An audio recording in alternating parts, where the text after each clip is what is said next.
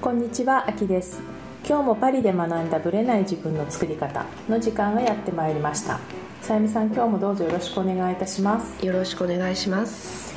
3月に入ってしまいました。はい。2ヶ月経ちましたけどすでに。1年が。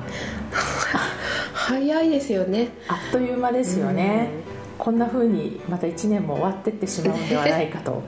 いう ね。感じですよね。うんはい実は3月って私にとって結構節目の年でもあるんですけどうんうん。3月2日に私フランスに来たんですよね。だから。じゃあ1日に出て2日に着いたみたいなあ感じ？あ多分多分2日に出て2日ですよね。多分日本から来る時は同じ日なので。あそっか。日本から来る時はね逆が逆がねうん1日一日違うんですけど日本から立つ場合にはう同じ日に着くので、はい。2日に出て2日に着くという感じなんですけど、なんと18年。うわすごい。18年経ってしまいましたどう思います？う。これ。これどう思います？って感じですよね。うんでもね住んでるとあっという間ですからね。ですよね、2001年って考えるとちょっともうだいぶ昔ですよね、うん一昔前の感じが。本当ですね。そのちょっと前まではユーロを使ってなかったんですもんね。2001年の時はねまだねフランスフランだったの最後の年だったの。嘘じゃあそういうギリギリのタイギリギリのミングだったタイミングだんです。かったんでフランスフランを使って1フランいくらってだんだん慣れてきた時にユーロに変わったのまたそこが新たなそう。だからね切り替わり時結構大変だったんですよ、うん。でも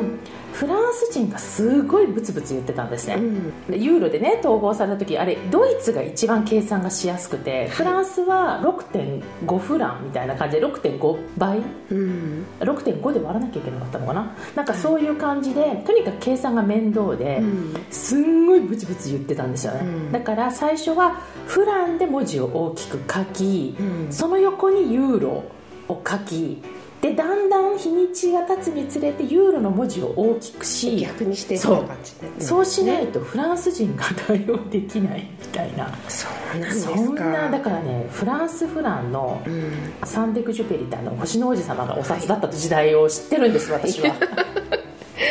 そう。そうなんですね。そうなんです。だから3月に忘れもしない、まあ、当時のアナで来たんですよね私。アナがね片道で取れた時だったんです本当今あんまり片道って買わせてくれないんですよね。ダメですよね。そう。でアナだけが片道を買わせてくれて多分 JAL はダメだったのかな、でオープンチケットを買ってもよかったんだけど、うんでもオープンってことはもうほら1年以内に帰るって前提になっちゃうから、はい。私の中でほら帰る前提がなかったんで、うん。オープン買うんだったらもう片道買っちゃおうと思って割高だったけどはい。片道を買ったと、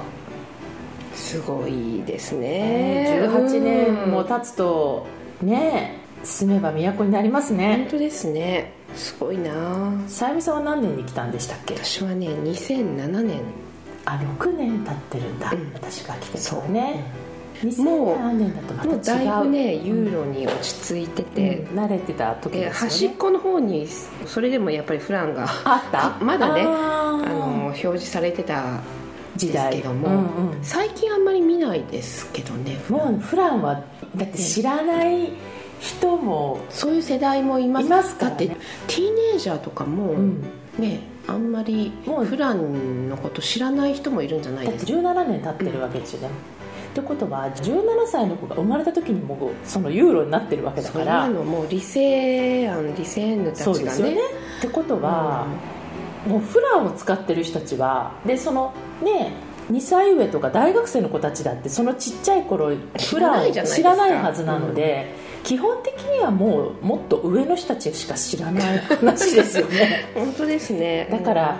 当時フランを使ってたってことすらも知らない人たちもいるかもしれないってことですよ本当ですねね。だからね通貨がこう国によって違ってたのが当たり前だったのが変わっちゃうっていうのが、ねちょっと大きな変化ではすあっごいでもだと思いますよね。衝撃でしょうね、今考えると。ですよね。結構画期的というかよくやったなっていう気がするんですよね。お金を持ってる人も持ってない人もやっぱりこう通貨が変わるっていうのは不安がありますよね。すごくあると思うんですよ、自分のお金がどうなるのかっていうね、ところで。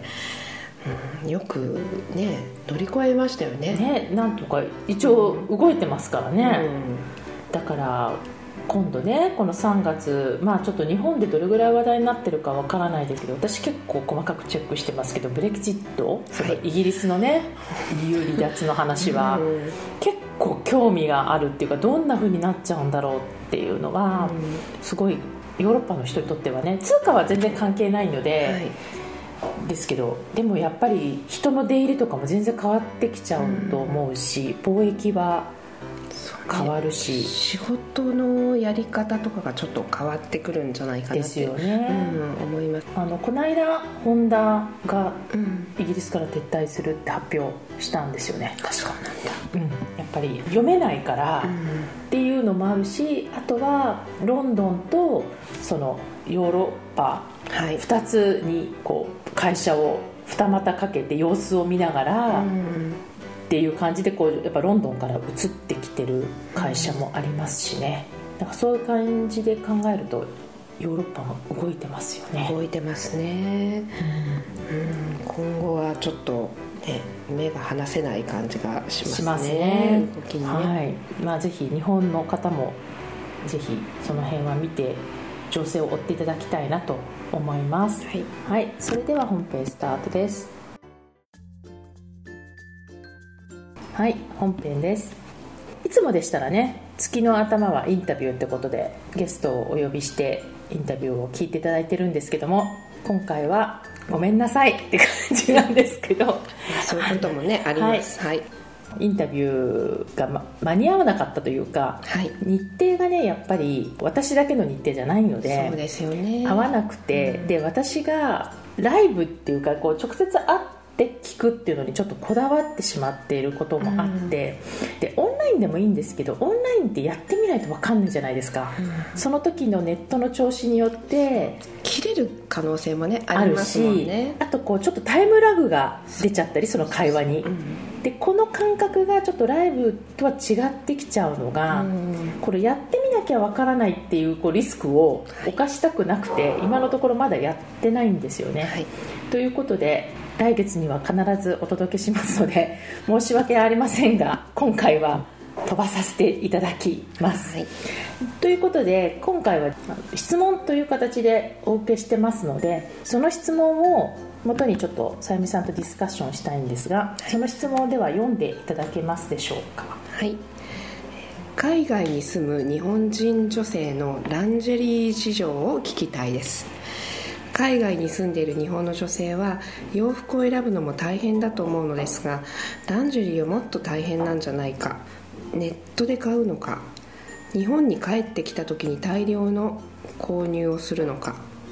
それとも海外メーカーでも日本人女性に合うとっておきのメーカーがあるのか。あと日本人女性と海外の女性のランジェリーに対する意識の違いなどもあったら知りたいです。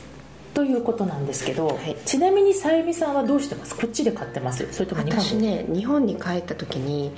実は日本のブランドではなくニューヨークのブランドのものをネットで買ってます。なるほど。こっちからだと買わない？買えない買えると思うんだけどなんて言うんでしょう。郵便事情とかが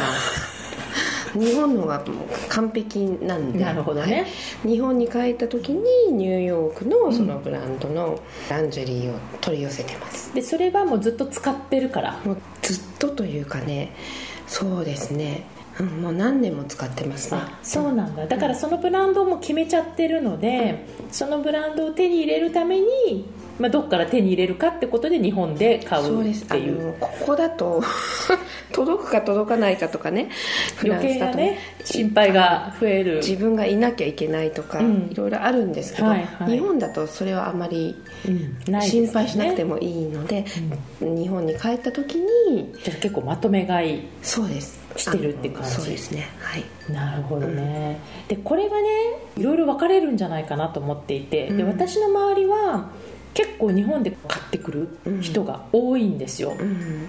で、まあ、友人で1人だけ海外のものをでも買ってるっていうこっちで買ってるって言ってるんですけどなんか本人的にはもう昔はデザインとかをすごく重視したけれども、うん、今はこう服を着た時にラインがどれぐらい綺麗に見えるかっていうのを重視してそこでフランスで買えるものを買っていると、はい、で日本で買ってくる人たちの話まあ私も含めてなんですけど、うん、なぜそれをフランスで買わないのかっていうと基本日本ってカップがしっかりしてるというか、うん、あのまあ、クオリティ的なものもあるんですけど、はい、基本こっちスケスケじゃないですか。そうですね。結構レースがあったりとか、あんまりこう胸を保護するというかこう、うん、そういう感じのブラではないんですよね。例えばブラに関して言うとね。だから、うん、例えば、まあ、特に日本のね人なんかこっちにいるともう自分の胸なんかちっちゃいわけだから ちっちゃい人がちっちゃく感じる人が多いから、はい、そうするとやっぱりこうプッシュアップ系が私もそうなんだけれども、プッシュアップ系の方がいいんですよ、はいそれだけでも上がるから、バストアップになると思って。でもこっちのっていうのはそのラインをきれいに見せるっていう感じではなくなんかデザインとかなんか脱いでみないと分かんないみたいなものが多いからっていうことはあるかなっていう気がしますね。夏とかノーブラの人もいませんか、うん、逆にノーブラの方が多いと思います。じゃないかなっていう感じの人いっぱいいますもん。あのがね。もうベローンってしてる感じですもんね。うん。私逆にこうヨーロッパの女性とか、まあ、特にフランスの女性知ってるのはフランスの女性ですけど、はい、あんまり機能とかよりも、うん、なんかね普段は結構適当なものじゃないかなという感じがします。多分勝負下着みたいなのがあって、うん、そういうのはそういうのであると思うんですけど、はい、でも普段はかなりノーブラとかね、うん、あともうキャミソールだけとか、うんうん、っていう人も意外に多いような気がする。私がね、うん、思ってるのはまさにそうなんだけれども、ノーブラはなぜ多いかっていうことなんですけど、こっちの人って、まあ、こういう話していいのか分かんないんですけど乳首が、あの T シャツの上からこう見える感じ、あれ OK なんですよ。全然ねあの平気でしょ？普通ですよね。普通でで逆に言うと日本って嫌嫌がるじゃないですか、うん、だからそこでちゃんとカバーをしてなきゃダメって思っちゃうんですけど、うん、フランスの人は見えてるくらいがちょうどいいって思ってるので、うん、ノーブラでも全然 OK だしだからレースでその乳首の跡が見えても全然平気なんじゃないかなっていうのはあるかなと思いますね、はい。この間ねある友人と喋ってたら面白い話を聞いて彼女の仲のいいお友達が整体師をやってるんですって、はい、で若くて結構かっこいい。この人は日本とフランスのミックスの男の子で,、では若い整体師さんですよ、でね整体だから普通のスポーツやってる人もいるんだけど、まあ、大体あの関節を あのおかしくしてるおじいちゃんおばあちゃんが多いんですって、で特に女性だから本当に高齢の6060 60じゃないもっと70以上かな、がもうね勝負下着で来るんですって。その整体師さんのとこに。見せるから。でもうこれ見よがしに見せてくる、うん、でもうやっぱり彼が若くてかっこいい男性だからっていうのがありあり。多分あれが普通のおじいちゃん相手だったら多分しないけど勝負してきてくるんですって。で彼は、もうなんか勘弁してくれみたいな。見飽きたみたいな。でも本当に70代の方がもう本当にレースの真っ赤なとか、7080ですよ。出してくるんですって、うん、っていう話を聞いてあやっぱりそういう整体師さんとかお医者さんとか、うん、そういう職業についてる方はきっとそういう女性の下着事情をやっぱり知ってる方たちなので。そうでしょうね、うん、だっていつも脱いだりとかね そう。場面に。ね。でも本当に勝負下着で来るって言ってましたからね。そうなんですか、うん、だからあ確かにそういうのっていうのはそういう仕事をしてる人の話を聞かないと分かんないなっていうのを感じだからやっぱり見せるとかそういう感覚で使ってってる場合が多いのかなそうでしょうね。それは私も感じるななんとなく、うん。もうなんていうのかな白いシャツとか T シャツ着てても、うん、なんかそれを目立たないようにするって発想もないじゃないですか、うん、ない。平気で黒着るし平気で逆に見せちゃうとかね。そう。そう、うんだからその辺の日本みたいに目立たなくするとか、うん、ちょっと隠すとかっていう発想自体がもうないのかもしれないですよね、うん、なので、まあね、こちらでも素敵な下着はいっぱいあるので、はい、あの勝負下着としてはおすすめしますけどこう機能性的には、どうなんですかね。デザイン的にはっていう感じで。そうですね。あの毎日つけるのにいいっていう感じの少ないかなって私は思いますね、うん、やっぱ勝負下着って感じなんですかね、で以前はこう私もねワイヤー入りのものとかを結構つけてたんですけど、うんはい、ある日やっぱり子供に授乳とかを始めると、もうなんかねつけてられない感じになってしまって、うんうんそね、それ以来ワイヤー入りは一切やめたうん、もうほとんど使ってないですよ、うん、使ってなくてもっとこうナチュラルな感じ,、感じにはなってきますよね、ものが多くなりましたね、なのでまあねバレンタインの頃になると本当下着の広告とかバンバン出てきますけど、結構機能っていうよりはデザインかなっていうそんな感じですね、うん、感じがしますので、まあ、サイズ的な問題も多分あると思うんですけども、うんうん、はい、よかったらちょっとフランスでランジェリーを買ってみるのもいいかもしれないですよね、うん、はい、はい、ありがとうございました。この番組は毎週金曜日をめどにお届けしています。確実にお届けするための方法として iTunes や Podcast のアプリの購読ボタンを押せば自動的に配信されますので、ぜひ購読するのボタンを押してください。また、皆様からの質問や感想をお待ちしています。オフィシャルサイトはパリプロジェクトで検索していただき、お問い合わせから質問や感想をぜひ送ってください。オフィシャルサイトから LINE アットやメールレターで有益な情報をお届けしているので、こちらもぜひ登録してくださいね。また次回もパリで学んだブレない自分の作り方をお楽しみに。秋でした。